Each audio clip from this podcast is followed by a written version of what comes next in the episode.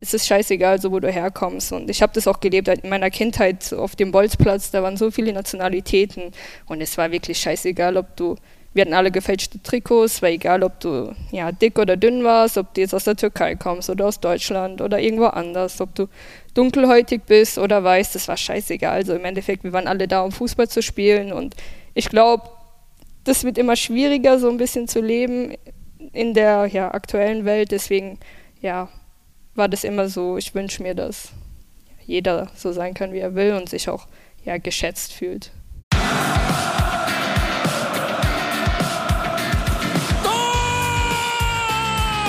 Tor für den SC Freiburg! Der offizielle SC-Podcast. Ja, das sind wir wieder zu einer neuen Folge vom offiziellen SC-Podcast. Marius, hi. Sali, Marco. Ja, wie ihr es in der Folgenbeschreibung schon sieht, heute großes Interview mit Hasret Kayikci, die ist die neue Rekordspielerin der SC-Frauen. Ihr 186. Bundesligaspiel hat sie gemacht. Bevor wir uns mit ihr unterhalten, wollen wir aber nochmal kurz zurückblicken. Letzte Woche stand die Auslosung an nach diesem grandiosen Spiel gegen Lens. 3:2 nach Verlängerung gewonnen. Ein paar Stunden später war schon die Auslosung. Marius, erzähl mal ein bisschen, wie war der Tag? Ja, also natürlich erstmal ein bisschen müde aufgewacht nach wenigen Stunden Schlaf nach Lens. Ich glaube, das ging vielen Fans wahrscheinlich ähnlich nach dem ganzen Adrenalin, das noch im Körper war. Und und dann habe ich mich so ein bisschen um die Meldung für die Website gekümmert, wo es darum ging, gegen wen spielen wir denn jetzt, und habe für jeden Verein quasi jeden möglichen Gegner so einen Text vorgeschrieben gehabt. Unter anderem natürlich Liverpool mit Jürgen Klopp und dann die Glasgow Rangers und so. Und bei West Ham habe ich halt nur geschrieben, so ja gut, West Ham kennt ihr ja, so mehr oder weniger. Und dann haben wir es ja mit ungefähr 20 Leuten auf der Geschäftsstelle geschaut und alle natürlich sehr erwartungsvoll. Und dann, nachdem unser Los gezogen wurde und dann auch der Gegner West Ham kam, ja, hat man schon gesehen, dass es so ein bisschen ernüchternd war und dass sich das Ganze dann auch innerhalb von 2 Minuten aufgelöst hat. Und trotzdem, glaube ich, sollte man auch nicht vergessen, es ist immer noch ein Europa-League-Achtelfinalspiel, es ist immer noch London, also könnte auch schlimmer sein.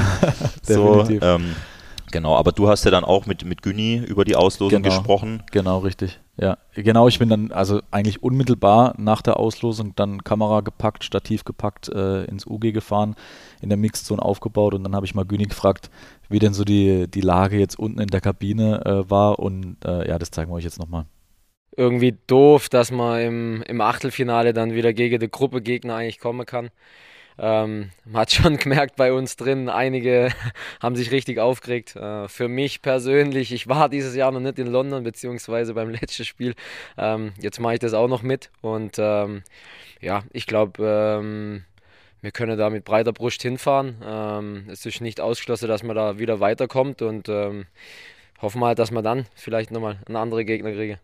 Ist ja auch die Chance zu einer Revanche. Ihr habt vielleicht jetzt den kleinen Vorteil, wenn überhaupt was positiv dabei ist, dass man schon gegen die gespielt hat zweimal. Also dass man weiß ungefähr, was auf einen zukommt. Was erwartest du denn für eine Partie? Ja, ich glaube, hier jetzt ist gerade gedreht. Wir haben erst ein Heimspiel, dann ein Auswärtsspiel.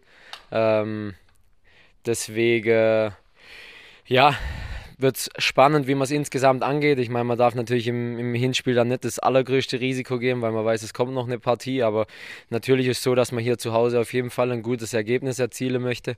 Ich glaube, das ist absolut möglich. Die Spiele gegen West Ham fand ich habe zugeschaut, die waren eng. Also klar, dort war man ein Tick unterlegen, aber ich finde hier im Heimspiel sah es eigentlich gar nicht so danach aus, dass man das Spiel verlieren muss. Deswegen glaube ich, ist wirklich einiges drin. Wir können da hinfahren und absolut motiviert und ich hoffe, dass wir eine Runde weiterkommen.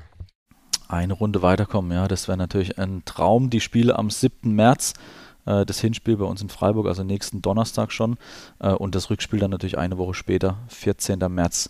Dann in London. Wir hoffen natürlich wieder auf so eine riesige Unterstützung wie schon in der Gruppenphase. Das war echt cool. Und sind da mal gespannt, was dabei rumkommt. Aber jetzt würde ich sagen, oder? Machen wir gar nicht mal lang rum. Das Interview mit Hasret steht bereit. Und wir wünschen euch viel Spaß dabei. Das Gespräch des Tages. Ja, Hasret. 186 Bundesligaspiele hast du jetzt für den SC Freiburg absolviert. Seit dem letzten Spiel in Bremen bist du damit Rekordspielerin, hast Juliane Maier abgelöst wie weit im Voraus, also herzlichen Glückwunsch natürlich erstmal von uns, von allen. Ja. Wie weit im Voraus hattest du das auf dem Schirm? Gab es sowas wie einen Abreißkalender, jetzt noch 5 Spiele, noch 4? Oder wie weit hattest du das auf dem Schirm? Danke erstmal. Tatsächlich gar nicht. Ich hatte, glaube ich, auch vor ein paar Monaten mein 200. Bundesligaspiel und da hat mir Niklas, glaube zum ersten Mal gesagt, dass ich Rekordspielerin sein kann, wenn ich jetzt schaffe, noch ein paar Spiele zu machen. Und ja, für mich besondere Marke, womit ich auch niemals gerechnet hätte, als ich 2011 hergewechselt bin. Juliane Maier auch eine, ja, ich sag mal SC-Legende, deswegen für mich auch besonders sie zu überholen und jetzt auch Rekordspielerin zu sein. Was bedeutet dir die Zahl? Du hast gerade schon ein bisschen angesprochen. Ja, extrem viel, weil ich glaube, meine Karriere war so ein bisschen auf und ab mit relativ vielen Verletzungen in jungen Jahren, was schwer war, weil ich auch relativ oft gehört habe, dass es vielleicht sinnvoller wäre, meine Karriere zu beenden.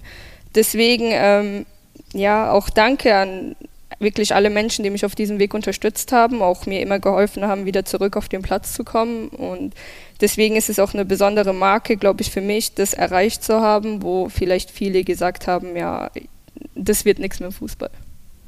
Auf eurem Instagram-Kanal bei den SC-Frauen, da wurdest du gegrüßt von Spielerinnen, von Trainern aus ganz Deutschland, Horst Rubesch zum Beispiel, Lina Magul, Jennifer Marozsán. Was hast du gedacht, als du das gesehen hast?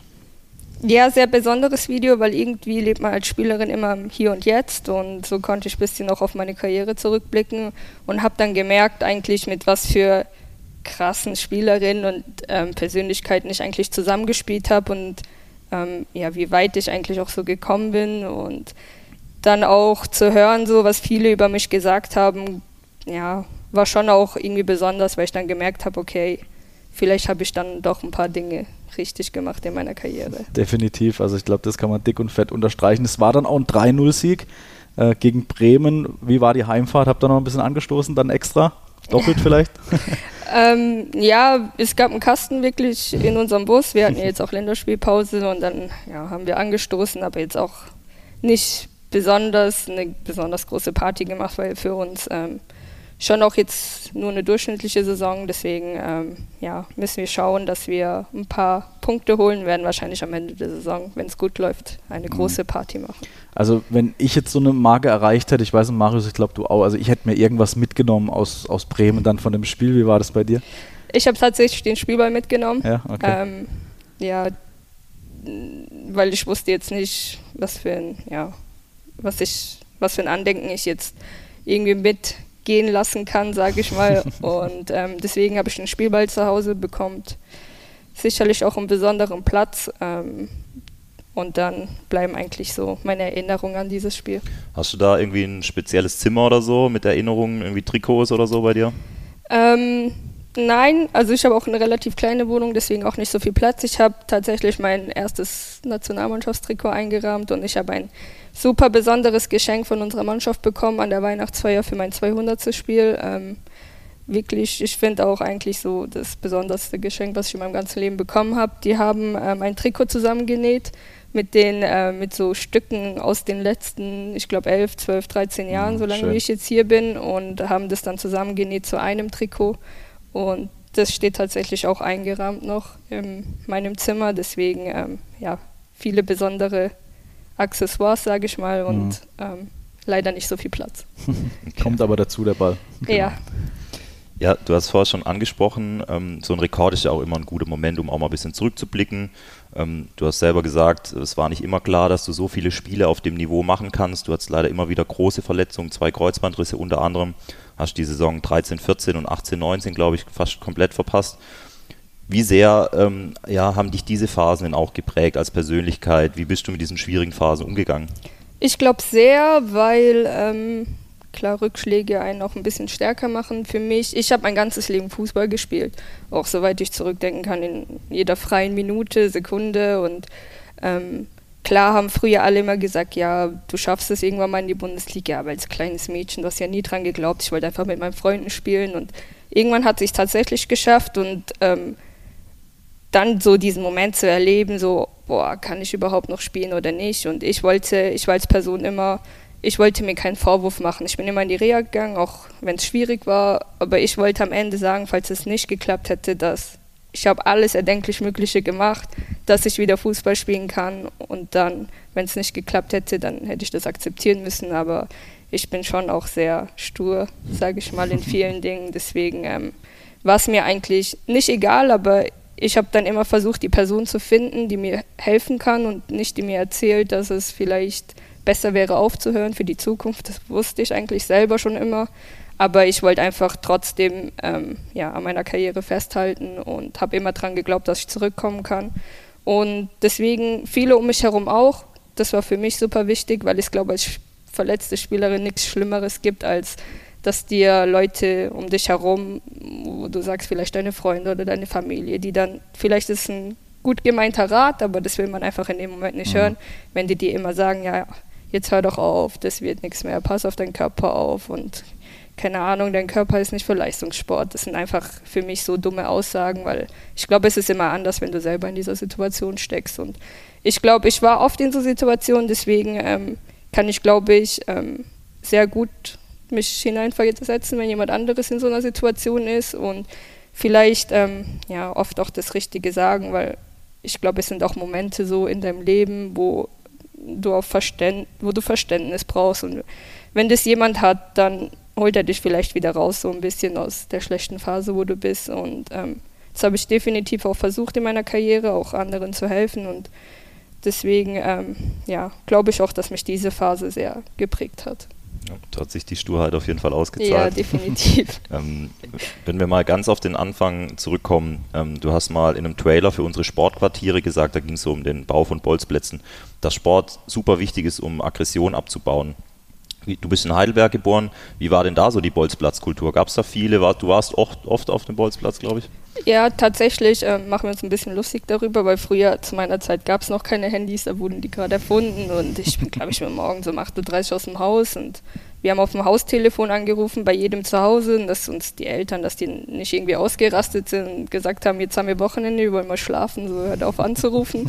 Aber wir haben uns alle auf dem Bolzplatz getroffen, wir haben mit dem Fahrrad so eine Runde gemacht, alle abgeholt, und ich muss ehrlich sagen, meine Mutter wusste bis abends gar nicht, wo ich bin. Also die wusste, es gibt ein paar Orte, wo ich Fußball spiele, aber wenn mich, glaube ich, jemand entführt hätte, dann hätte die das, glaube ich, erst irgendwie abends um 18.30 Uhr gemerkt, und aber sie hätte wahrscheinlich auch gewusst, wo sie dich suchen muss, wenn es mal ernst wird, oder? Also auf den Bolzplätzen halt dann, wenn sie nicht gewusst hat, wo, dann hättest du wahrscheinlich als allererstes auf den Bolzplätzen geguckt, oder? Ja, aber ich bin auch eigentlich immer pünktlich nach Hause gegangen, weil ich wollte natürlich auch nicht, dass meine Mutter sich Sorgen machen muss. Aber ich war natürlich auch ein Schlitzohr. Ich habe immer Uhren bekommen, weil ich hatte natürlich auch ein bisschen die Ausrede, dass ich nicht wusste, wie viel Uhr es ist. Und die habe ich dann natürlich auch immer entsorgt, sage ich mal, um halt ein bisschen länger draußen bleiben zu dürfen, aber natürlich bin ich jetzt auch nicht extrem spät gekommen, weil ich glaube schon auch schwierig ist, wenn dein Kind draußen ist und du als Mutter dann zu Hause wartest und dein Kind kommt nicht. Ja. Wie war das damals auf dem Bolzplatz? Warst du das einzige Mädchen oder mit welchen Leuten hast du da gekickt? Hauptsächlich ja. Ich hatte auch ein paar Freundinnen, die haben auch ab und zu mitgespielt, aber ich muss auch ehrlich sagen, ich sah auch aus wie ein Junge. Also ich war wie ein Junge. Ich hatte lange Haare, meinen Zopf ganz unten, Mittelscheitel, und ich habe mich auch nie ausgegrenzt gefühlt. Ich war eigentlich wie eine von denen. Mhm. Und ich habe auch meine Freunde bis heute noch. Tatsächlich, wenn ich nach Hause gehe, wir gehen ab und zu wirklich noch auf den Bolzplatz. Tatsächlich finde ich es aber schwieriger, irgendwie einen Bolzplatz zu finden. Mhm. Weil ich glaube, es ist weniger geworden. Wir hatten einen super coolen Bolzer. Es war ein Gummiplatz und ein kleines Feld und mit einem harten Zaun drumherum. Das heißt, du konntest eigentlich relativ viele Spiele spielen, das worauf du halt Lust hattest. Und ich glaube, Sonntag und an Feiertagen gab es eine kleine Pause dazwischen. Und ja, da kam alles mal die Polizei, sind halt alle aus diesem Käfig rausgerannt und 5 Minuten später wieder rein. Das war immer das gleiche Spiel. Das ist witzig, wir haben vorher noch diskutiert, ob wir dir die Frage stellen sollen, ob du immer noch ab und zu auf den Bolzplatz gehst. Da habe ich halt intuitiv gesagt, nee, die kickt ja so viel, das geht doch nicht dann auch noch in der Freizeit, aber ja, spricht ja für deine Liebe zum Fußball, dass das doch ab und zu noch geht. Ja, definitiv. Also ich freue mich auch darauf, auch wenn es nur so ein bisschen ist.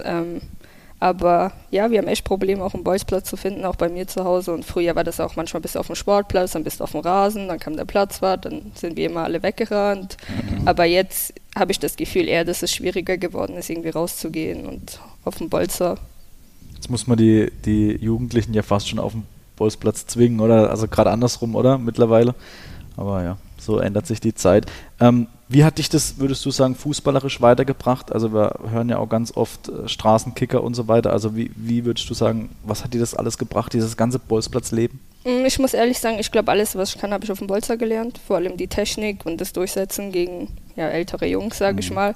Ich habe auch super gerne mit Jungs zusammengespielt, immer. Und ich glaube, auch ohne die wäre ich, glaube auch gar nicht so weit gekommen, weil natürlich ein anderes Tempo herrscht, besseres Niveau. Aber ich würde ehrlich sagen, wenn ich jetzt zurückblicke, dass ich es, glaube ich, als Straßenkickerin quasi immer ein bisschen schwieriger hatte als andere. Weil ich glaube, viele Trainer können das nicht so richtig wertschätzen vom Gefühl, weil ich glaube, über Straßenfußballer wird immer gesagt, dass die immer nur Technik haben. Aber es gibt auch viele Sachen, die einen Mehrwert für das Spiel haben, und da hatte ich oft auch in meiner Karriere das Gefühl, dass ich so ein bisschen oder oft unter meinem Wert war.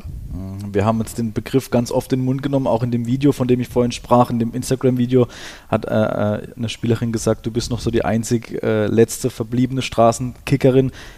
Wie ist für dich die Definition eines Straßenfußballers, Straßenfußballerin, und wer fällt dir noch so ein? Wen gibt es da noch aktuell vielleicht, der noch kickt? Fällt dir da jemand ein? Gut, also für mich die beste Spielerin, mit der ich jemals zusammengespielt habe, die auch, glaube ich, hart unter ihrem Wert ist, ist Jennifer Marozsán. Sie war damals schon, ich glaube, die ist ein Jahr jünger als ich, hat schon bei den 91ern quasi in der Nationalmannschaft gespielt und war wirklich die Beste. Habe sie dann auch später in der A-Nation getroffen. Es gab viele Spieler, die super talentiert waren und extrem gut, aber sie war für mich einfach in einer anderen Klasse. Und ich muss auch ehrlich sagen, für mich, wenn ich im Spiel irgendwie den Ball hatte oder irgendwie unter Druck war, ich habe mir einfach immer zu Jenny gepasst, weil ich wusste, das war das Beste für uns als Mannschaft, weil die einfach extrem gut war. Und das Wichtige auch für uns war, dass sie an den Ball kommt und sie eigentlich immer was super Besonderes gemacht hat. Aber ich glaube, viele Trainer, ich weiß, wie ich das sagen, viele Trainer haben selber nicht Fußball gespielt, und zum Beispiel, wenn ich einen Pass mit dem Außenriss mache, haben das viele gesehen als, ich mache ihn jetzt, weil das schön aussieht. Aber ich habe ihn oft gemacht, weil ich wollte, dass er sich in den Laufweg von der Spielerin dreht. Und das ist dann für mich halt ein Unterschied, ob man das als quasi so ein bisschen als, Kunst, so ein bisschen sieht, oder ob man das wirklich als guten Pass sieht. Sind ja auch ganz wichtig manchmal solche Pässe, also wenn man es in der Situation mit dem Innenriss spielt, nehmen sie eine andere Flugkurve oder eine andere Richtung an. Von dem her macht es auch ganz oft Sinn, sowas zu machen. Also ich finde schon, aber ich glaube viele Trainer nicht, weil die sagen, man soll den halt ordentlich durchspielen, aber für mich ist der Pass einfach, macht mehr Sinn, und ich muss ehrlich sagen, ich habe nie Sachen gemacht, wo ich nur selber so ein bisschen gut aussehen wollte, oder wo, aber ich versuche eigentlich immer Dinge zu machen, wo auch für unsere Mannschaft Sinn machen, auch wenn es nicht so gesehen wird. Ja, Mats Hummels heißt ja sogar bei Instagram Mr. Außenriss, und der hat es ja auch sehr weit geschafft. Ja. Genau. Wenn wir mal so ein bisschen auf dein Vereinsfußballleben schauen, wie war das da so im Jugendbereich? Hast du eher mit Jungs gekickt dann? Ja, ich habe hauptsächlich mit Jungs gespielt. Ich glaube, ich habe in der F-Jugend oder so angefangen, habe dann bis C-Jugend, glaube ich, bei Jungs gespielt, und dann durfte ich nicht mehr, bin dann ein Jahr zu den Frauen gewechselt, habe aber nebenher eigentlich auch ab und zu bei den Mädels gespielt, wenn es gepasst hat. Bei den Jungs meinst du, oder? Oder bei den Mädels? Ich habe hauptsächlich bei den Jungs gespielt, habe aber auch ab und zu bei den Mädels gespielt, wenn, keine Ahnung, bei den Jungs Samstagspiel war und bei den Mädels am Sonntag. Habe eigentlich so immer ein Spiel gehabt, was auch richtig geil war, weil eigentlich trainiert man ja dafür. Und habe dann ein Jahr bei den Frauen gespielt und bin dann zum FCR Duisburg gewechselt. Damals Erstligist. Für mich hatte 2 Angebote aus Frankfurt und Duisburg. Habe mich aber dann tatsächlich für Duisburg entschieden, weil ich hätte nach Frankfurt irgendwie pendeln müssen, und irgendwie war das auch schwierig mit Schule, und Duisburg hatte das ein bisschen besser organisiert. Birgit hat mich tatsächlich ein bisschen zu spät angerufen, weil ich glaube, Freiburg wäre dann auch eine große Option für mich geworden. So kam auch so ein bisschen der erste Kontakt und ist irgendwie nie abgerissen, und dann nach 3 Jahren hat sie es geschafft, dass ich hierher komme. Ganz kurz, diese eine Saison, die du noch gemacht hast im Frauenbereich, im Amateurbereich noch, Frauenverbandsliga. Ist das richtig, dass du da mit 15 30 Tore gemacht hast? Ich glaube, ja. Das haben wir irgendwo mal gelesen, ja.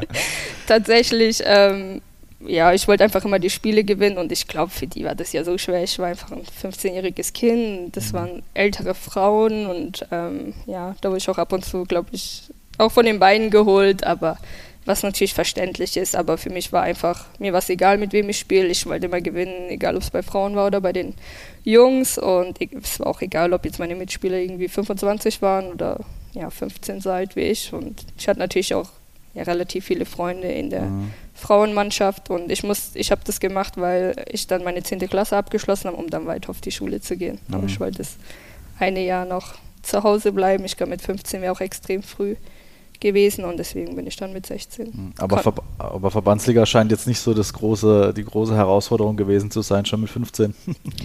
Nur 30 Tore machst als 15-Jährige. Ich kann mich gar nicht mehr so gut dran erinnern. Ich weiß nicht, ich glaube, das war für die ja viel schwieriger, weil da ist so ein kleines Kind und ich war halt ein bisschen besser als die anderen und ich weiß nicht, holst du die jetzt von den Beinen oder was machst du? Das ist eigentlich noch ein kleines Kind. Deswegen, ja, ich glaube auch für alle um mich herum war das ein bisschen schwierig. Okay. Aber ich habe schon auch versucht, es war jetzt nicht so, dass ich die ganze Zeit Alleingang gemacht habe. Also es war schon auch so, dass ja, wir alle zusammen gespielt haben. Aber ich habe da auch im Sturm gespielt, muss ich ehrlich sagen. Deswegen hatte ich, glaube ich, auch relativ viele Chancen. Gut.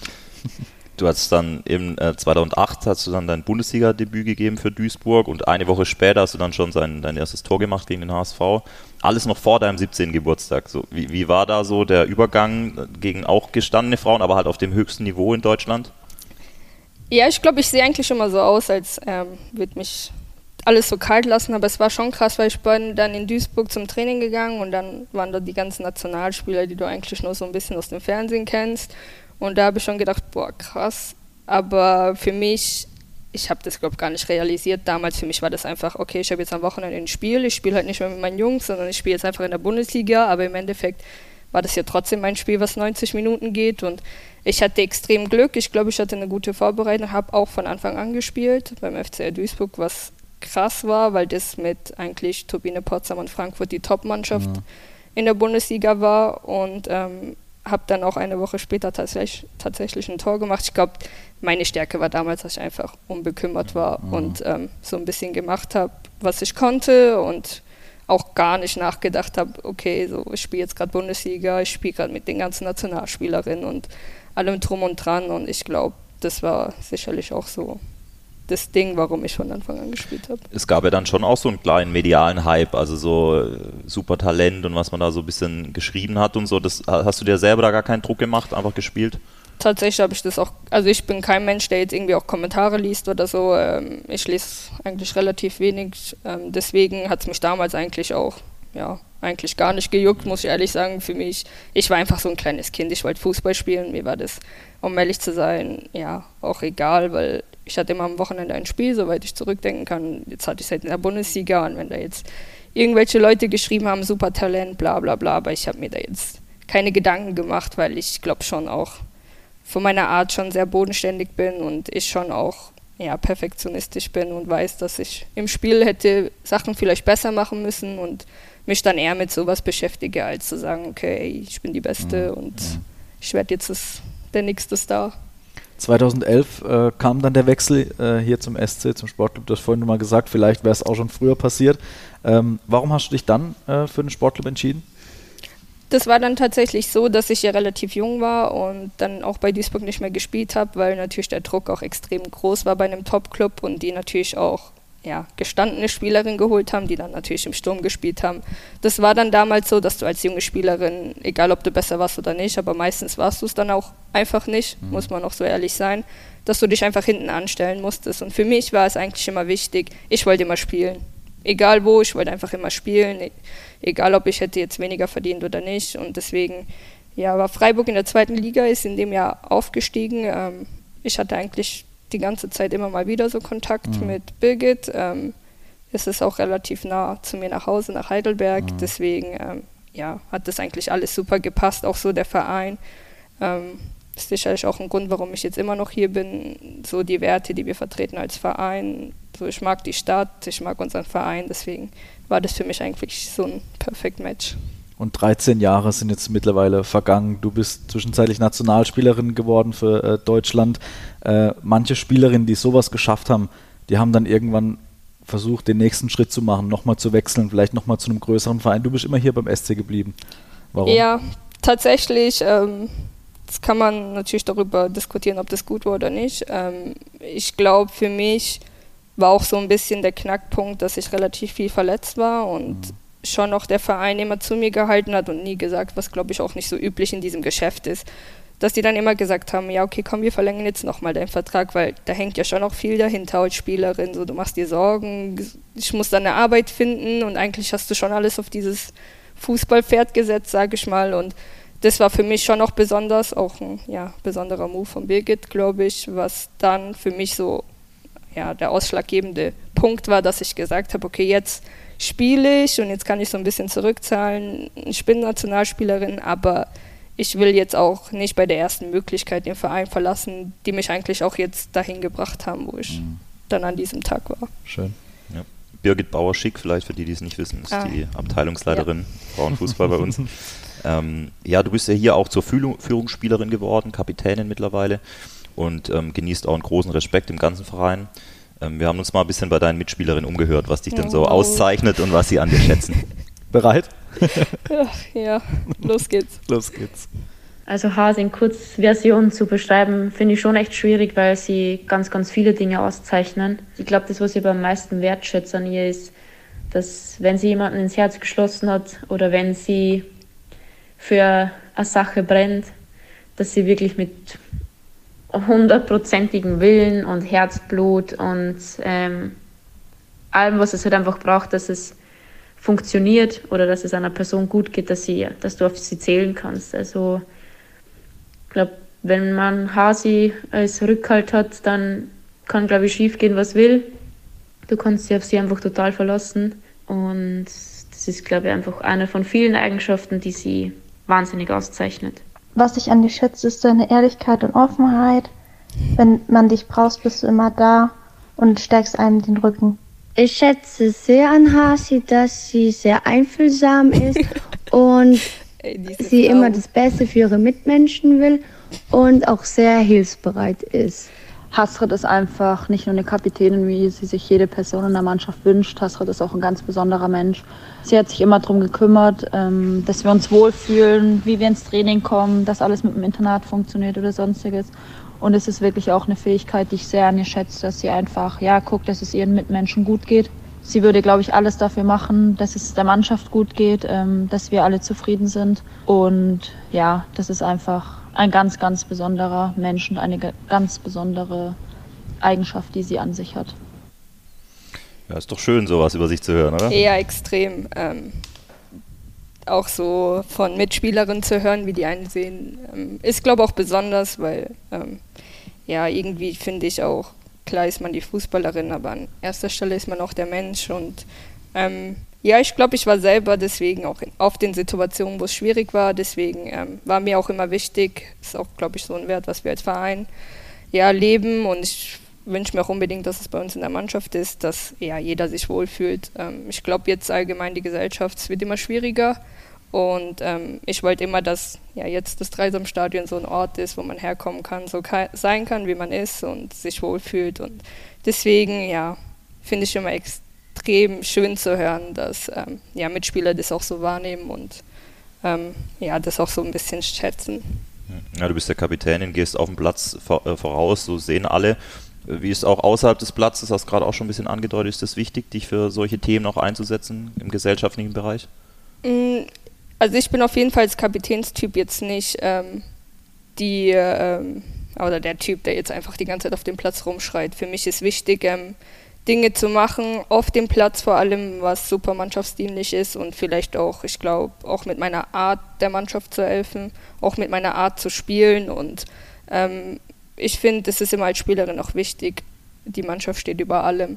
Es gibt halt für mich auch einen Unterschied, ob man das so wirklich lebt oder ob man das halt nur sagt und für mich, ich will immer Spiele gewinnen und es ist mir scheißegal, ob ich die Tore schieße oder nicht. Hauptsache, dieser Ball landet am Ende im Tor und das war schon immer für mich so und das wird auch immer so bleiben. Und außerhalb vom Platz, ich glaube inzwischen, gibt es relativ viel Druck und viele versuchen irgendwie in diese Welt reinzupassen, aber viele verpassen da auch so ein bisschen ja, sie selber zu sein. Ich glaube, jeder Mensch hat, ja, ist besonders auf ihre Art und Weise, und ich hoffe, dass das auch geschätzt wird von jedem Einzelnen. Ich wurde so erzogen, auch was richtig gut war von meiner Mutter, weil es ist scheißegal, so wo du herkommst, und ich habe das auch gelebt in meiner Kindheit auf dem Bolzplatz, da waren so viele Nationalitäten und es war wirklich scheißegal, ob du, wir hatten alle gefälschte Trikots, war egal, ob du ja, dick oder dünn warst, ob du jetzt aus der Türkei kommst oder aus Deutschland oder irgendwo anders, ob du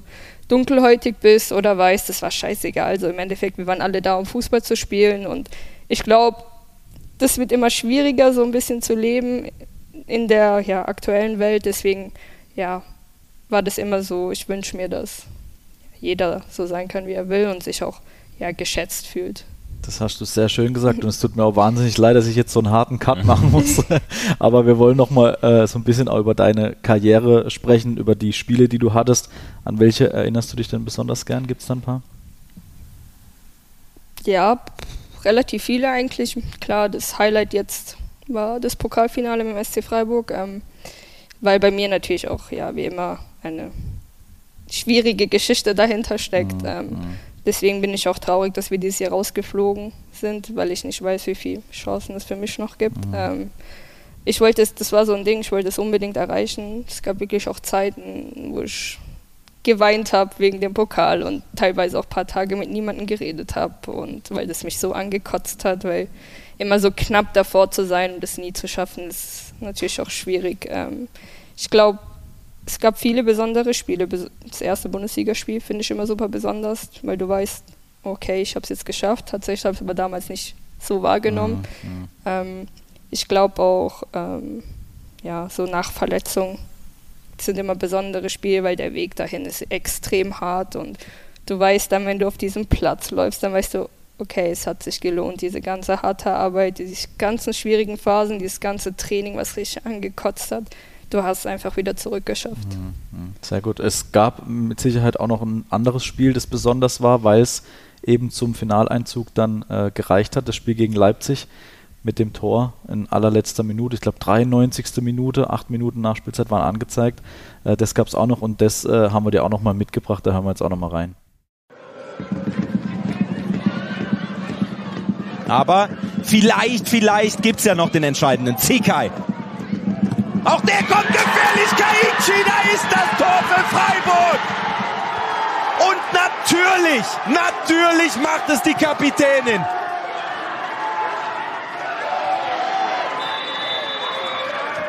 Und alle drehen durch! Natürlich macht es die Kapitänin, hat der Kommentator gesagt. Was war das für ein Moment, der die Tür aufgemacht hat zum Finale? Boah, krass einfach, weil... ich glaube, ich habe es gar nicht erzählt, ich habe an dem Tag gefastet, weil Ramadan war, und ich habe tatsächlich, mir ging es auch nicht so gut, muss ich ehrlich, ich habe auch überlegt, okay, eigentlich müsste ich raus. Es war so um die 70. Minute rum, glaube ich, weil ich schon auch körperlich war schwierig, und deswegen, aber ich wusste, ich durfte so ab der 80. Minute mein Fasten brechen. Bin dann, glaube ich, kurz rausgelaufen, habe auch gesagt, ich so unserem Physio, hey, gib mir irgendwas, Dextro Energy, irgendwas. Und ich hatte eine richtig große Chance in der 85. Minute, also kurz vor knapp, und ich habe den daneben geschossen, und ich war wirklich richtig angepisst schon, weil ich wusste, okay, das war der Matchball, und in so einem Spiel geht es einfach nicht, dass du den daneben schießt. Und deswegen, ich habe in dieser Aktion Cora gesehen, die extrem talentiert ist, und in diesem 1 gegen 1, und ich habe gehofft, ich so, bitte mach deinen Move und flank diesen Ball rein. Und wir waren, glaube ich, Überzahl, Gleichzahl, und habe gesagt, okay, bitte bring ihn einfach an dieser ersten Spielerin vorbei. Im Endeffekt ist es ja auch meine Aufgabe, so diesen Ball dann zu bekommen. Und ich habe nur gesehen, wie Gio diesen Weg vor mir reingekreuzt hat, was super war, weil die den Weg eigentlich für mich frei gemacht hat. Und habe diesen Ball auf mich zufliegen sehen und habe ihn dann einfach ja, so genommen, wie er gekommen ist. Dann habe ich nur gesehen, dass der im Netz war, und ich bin eigentlich jetzt gar nicht so eine Person, die ausrastet bei einem Tor, aber das war so ein Moment, wo ich gedacht habe, oh mein Gott, ja. Geil, also wir haben auch die Bilder noch im Kopf.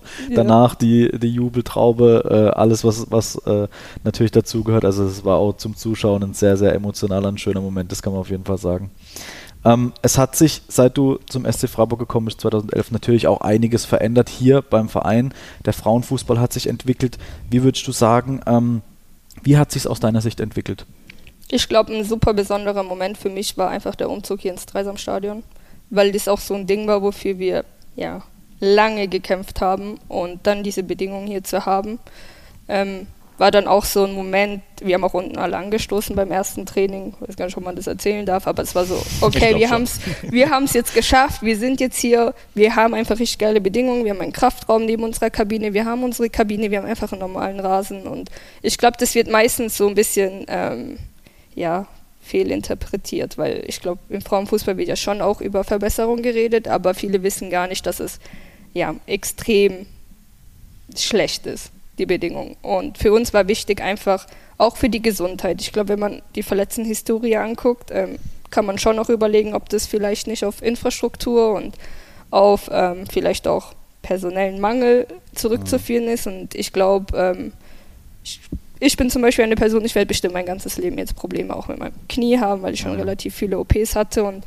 ich glaube, man hätte das damals auch verhindern können, aber als 18-Jährige weiß das einfach nicht besser. Und du hast dann halt immer weitergemacht, deswegen war unser Umzug bitter nötig, aber auch einfach schön so mitzuerleben und zu sagen, okay, ich habe das jetzt mitgemacht und ich habe es jetzt geschafft, wir sind jetzt hier in diesem Stadion, wir kriegen das, was wir verdienen und ich glaube, allgemein Frauenfußball verändert sich immer mehr. Ich glaube, es ist klar viel athletischer geworden. Wir hoffen natürlich, dass jetzt diese Regel reinkommt mit Mindestgehalt, was, glaube ich, wichtig ist, weil natürlich von der Spielerin jetzt extrem viel auch erwartet wird. So, man kann nebenher nicht mehr arbeiten. Ich bin eigentlich fast die ganze Zeit hier im Dreisamstadion und natürlich muss das dann auch so bezahlt werden, dass ich vielleicht nebenher keinen Job machen muss, weil natürlich ist es auch schwierig, einen Arbeitgeber zu finden, der dann vielleicht sagt, okay, dann kommst halt mal 2 Wochen nicht, weil deine Arbeit bleibt ja auch liegen und unsere Spiele werden jetzt super kurzfristig terminiert, auch auf 4 Tage verteilt und meistens 2 Tages Reisen mit sich bringt, deswegen kommen wir gar nicht drum herum, Spielerinnen fest anzustellen und zu sagen, okay, du spielst jetzt nur Fußball, weil es geht, finde ich, gar nicht mehr anders. Du sprichst die Entwicklung generell in der Liga auch schon an, also Beispiele sind natürlich auch, der FFC Frankfurt wurde jetzt dann zu Eintracht Frankfurt, Bayern München steckt bei der Frauenabteilung immer mehr Geld rein, mittlerweile auch RB Leipzig in der Bundesliga, also wie nimmst du die Entwicklung auch der Liga so grundsätzlich mal wahr? Ja, ich glaube, es wird einfach alles professioneller, weil viele Männervereine jetzt auch eine Frauenmannschaft haben, die natürlich ganz andere Strukturen haben, die dann natürlich auch viel mehr möglich machen können, weil ich glaube, es wird schwieriger als reiner Frauenfußballverein irgendwie einen Campus zu bauen oder irgendwie das auch zu pflegen, den Unterhalt zu zahlen, ein Stadion irgendwie zu mieten. Ich glaube, das stelle ich mir super schwierig vor, ohne irgendwie Zahlen zu kennen, aber das Geld muss ja auch irgendwo herkommen, bei uns natürlich auch. Und klar, ich glaube, im Männerbereich sind so viele Milliarden im Umlauf, dass man vielleicht sagt, okay, wir machen das auch mit den Frauen und wir wollen da was aufbauen, auch wenn das so im ersten Moment ein Investment ist. Und deswegen ist es, glaube ich, als Spielerin gesehen, ist es eigentlich was Gutes, weil du sehr gute Bedingungen meistens hast in einem Männerverein. Aber natürlich hat man vielleicht auch andere Schwierigkeiten in einem Männerverein wie in einem Frauenverein. Und die einzige reine Frauenmannschaft bei euch in der Liga, SGS Essen, ne? Also die halten sich noch oben, aber man hat es auch gemerkt, in Sand ging es dann langsam, aber sicher dann jetzt nach unten und wird natürlich auch immer schwieriger für die Essenerinnen, dass sie da sich halten können wahrscheinlich. Ja, wir konnten uns auch immer halten. Vom SC Freiburg, also immer in der oberen Tabellenregion gewesen, im Mittelfeld. Was ist für dich so das Erfolgsrezept des SCs, dass das immer geklappt hat? Ich glaube eigentlich, dass es hier sehr viele Menschen gibt, die sehr viel arbeiten für wenig Geld, die auch mehr machen, als sie machen müssen. Das ist aber, glaube ich, so eine Vereinsphilosophie, weil man vielen einfach auch anmerkt, so die machen es mit Herz, weil die lieben den SC, die lieben Freiburg und das ist, glaube ich, auch so als Spielerin super wichtig, weil du dann weißt, okay, ich will denen was zurückgeben und deswegen war ich schon mal so ein bisschen traurig, weil ich das mit dem Pokal nie geschafft habe, weil ich weiß, oh, das hat so eine große Bedeutung, das wäre so der erste Titel für den Verein und deswegen wollte ich das so unbedingt, weil ich wollte mit den Menschen feiern, die uns auch hierher gebracht haben, auch ehemalige Spielerinnen und Trainer und wirklich, jeder hat so seinen Anteil dafür irgendwie oder beigetragen, dass wir jetzt heute hier sind im Dreisamstadion und deswegen ja, ist es so ein kleiner Wehmutstropfen, glaube ich, in meiner Karriere, weil ich das unbedingt schaffen wollte auch, um halt was zurückzugeben. Ja, deswegen ist auch der Verein so ein bisschen besonders. Ich glaube, wir haben auch super talentierte Spielerinnen. Muss man in Zukunft schauen, weil der VfB jetzt eine Mannschaft aufgemacht hat. Ich glaube, wir haben sehr, sehr viele Spielerinnen aus dem Raum Stuttgart geholt und ich glaube, Freiburg steht einfach für, du kannst hierher kommen, du hast einen coolen Verein, du hast coole Fans. Wir sind eigentlich immer eine ordentliche Mannschaft in der Bundesliga. So als junge Spielerin ist wichtig zu spielen und auch so ein bisschen ohne Druck zu spielen und ich glaube, dafür steht auch Freiburg. Wir haben auch sehr, sehr viele Spielerinnen rausgebracht, die in einen Top-Club dann gewechselt sind und das ist ja auch so ein bisschen die Vereinsphilosophie von uns als Verein. Deswegen stehen wir natürlich als Frauenabteilung, stehen wir, glaube ich, so ein bisschen auch dafür. Ja, in der aktuellen Saison, hast du vorher auch schon gesagt, gab es ja immer wieder Höhen und Tiefen, auch Verletzungen und so weiter. Aktuell seid ihr Siebter. Was ist deiner Meinung nach noch drin, die Saison? Ja, ich glaube, wir kommen auch einfach aus jetzt super schwierigen 1,5 Jahren ungefähr. Wir haben auch letztes Jahr, hat so ein bisschen das Pokalfinale überschattet, hatten eine sehr, sehr lange Negativserie, was auch, glaube ich, für viele eine neue Situation ist, weil ich kann mich auch gar nicht erinnern, dass ich jemals so viel und so lange verloren habe.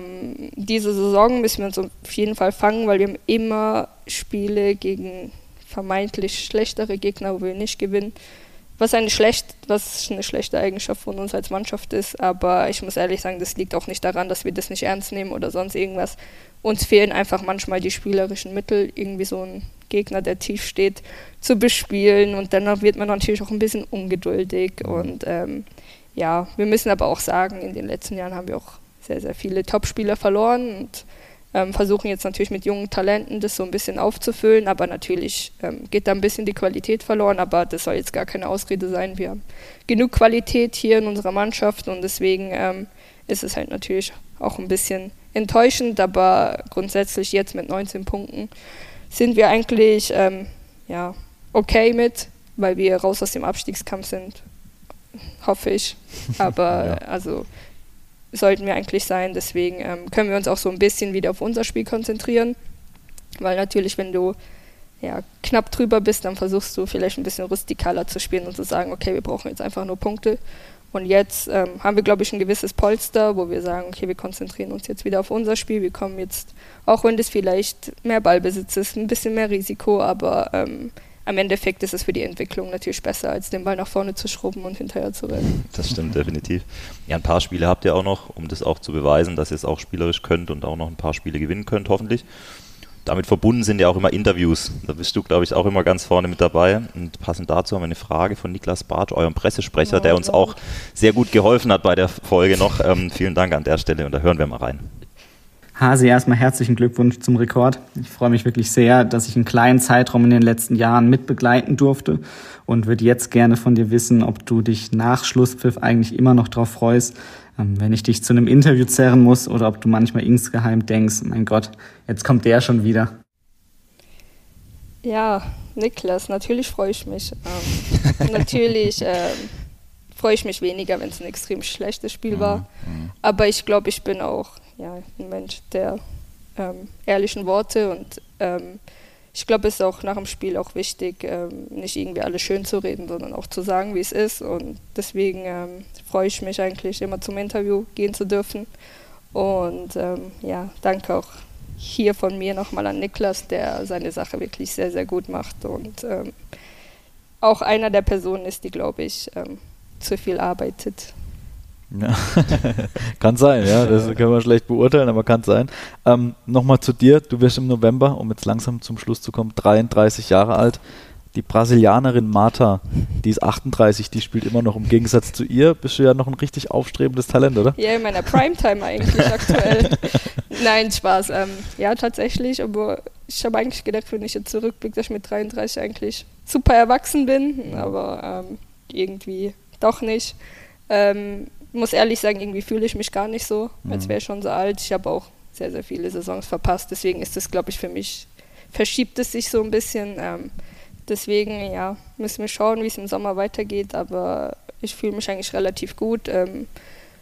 ich war eigentlich, ich will das gar nicht aussprechen, super lang fit und gesund und das ist das Wichtigste und deswegen muss man auch schauen, was der Verein vielleicht will in Zukunft und wie wir dann ab Sommer weiter vorgehen.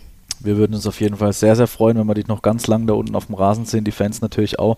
Wir hoffen, dich noch ganz lang auch hier im Dreisamstadion zu sehen, vielleicht ja auch irgendwann, wer weiß, mal in einer anderen Funktion. Wir schauen mal, was die Zukunft so bringt. Vielen, vielen Dank, Hasret, dass du dir die Zeit genommen hast. Hat sehr, sehr viel Spaß gemacht. Und mit Blick auf die Uhr wird es jetzt, glaube ich, langsam knapp. Training steht jetzt gleich noch an, oder? Ja. Zweite Einheit für heute? Genau, wir hatten heute Morgen schon Training auf dem Platz. Und jetzt geht's ins Mannschaftstraining. Ja, dann perfekt. Viel Spaß dabei und vielen Dank dir, Hasret. Genau, vielen Dank dir. Danke. Bis dann, ciao. Ciao. Ja, Marco, das war doch ein gutes Gespräch, oder? Ja, auf jeden Fall. Hat sehr, sehr viel Spaß gemacht. Und an der Stelle wollen wir natürlich auch gerne noch ein bisschen Werbung machen für unsere SC-Frauen. Kommt gerne ins Dreisamstadion, je nachdem, wann ihr die Folge hört. Am Sonntag, den 3.3. geht es weiter mit einem Testspiel gegen die Spielgemeinschaft Lustenau-Dornbirn um 14 Uhr. Das kostet auch keinen Eintritt. Am 10. März, das ist auch ein Sonntag, um 18.30 Uhr zu Hause gegen Leverkusen. Und am 22.03. um 18.30 Uhr, das ist ein Freitagabend, da steht das badische Duell an gegen die TSG Hoffenheim. Kommt vorbei, unterstützt Hasret und Co. Und ja, dann hoffen wir natürlich, dass ihr da einen Sieg bejubeln könnt. Und den konnten wir in letzter Zeit auch oft bejubeln bei unseren E-Footballern, wenn ihr da reingeschaut habt. Die gibt es jetzt erst seit diesem Jahr, die Abteilung, und die ist sehr, sehr erfolgreich. Die sind, haben sich direkt mal qualifiziert für die Playoffs. Genau. Und da haben wir mit Gianluca Mautone gesprochen, einem unserer Spieler, der auch selber sehr, sehr erfolgreich ist in den Einzelspielen, wie er so die Saison wahrnimmt, was auch seine persönlichen Ziele noch sind. Und auch da hören wir mal rein. Ja, Gianluca, letzte Woche war ja eine besondere aus eurer Sicht im E-Football. Letzten Mittwoch 3 Spieltage habt ihr gehabt und 2 gewonnen. Wie war das für euch? Ja, es war natürlich super, dass wir 2 von 3 gewonnen haben. Damit haben wir uns auch qualifiziert für die Club Championship Playoffs und für die Einzelmeisterschaft und wir sind überglücklich, dass wir das geschafft haben. Club Championship Playoffs, was bedeutet das konkret? Wir spielen jetzt in den Playoffs gegen die andere Division. Wir sind ja in der Südostdivision und jetzt spielen wir gegen die Nordwestdivision. Wenn wir Dritter werden, dann spielen wir gegen den 8. aus der Nordwestdivision als Beispiel. Und da müssen wir dann einfach dieses Spiel gewinnen und sind dann direkt in den Club Championship Finale dabei. Und da geht es dann auch nochmal um ein bisschen mehr Preisgeld und um das Prestige. Und das wollen wir natürlich auch erreichen und hoffen, dass wir das schaffen.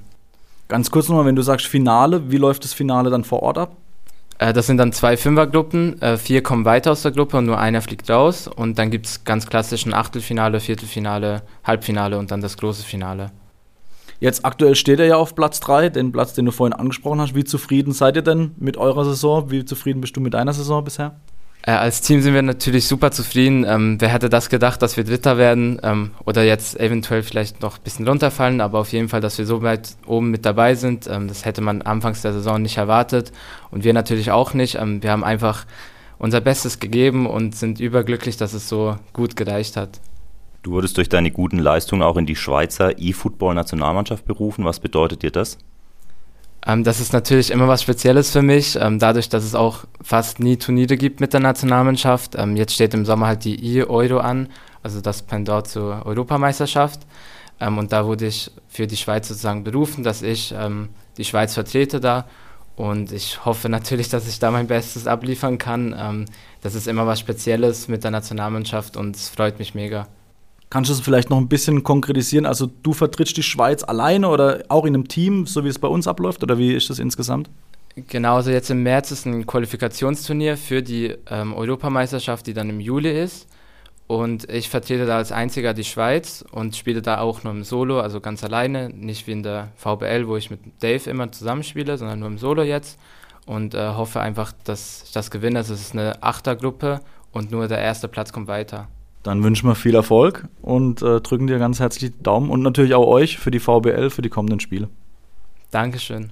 Ja, Marco, wir haben ja auch schon öfters gegeneinander gezockt. Ich glaube, mit relativ ausgeglichener Bilanz. Ja, ich weiß jetzt auch nicht auswendig, wie die aussieht, wie die Statistik aussieht. Ja. Aber es war ausgeglichen, ja. Es war ausgeglichen bisher. Und wenn ich jetzt gerade so dran denke, in unserem Büro hängt ja deine Urkunde, 2. Platz beim Mitarbeiter zocken. Also nächstes Mal muss ich auf jeden Fall mitmachen, dann müssen wir das ausspielen. Ja, vielleicht schaffst du es ja in die Top 10. Vielleicht, ja. Ja, an der Stelle ein herzliches Dankeschön an euch alle, dass ihr wieder zugehört habt bis zum Schluss und lasst gerne Bewertungen da auf den Plattformen, folgt uns auf den einzelnen Plattformen und dann hören wir uns bald wieder. Genau, so machen wir es. Vielen Dank dir, Marius, vielen Dank euch fürs Zuhören. Bis dann. Ciao.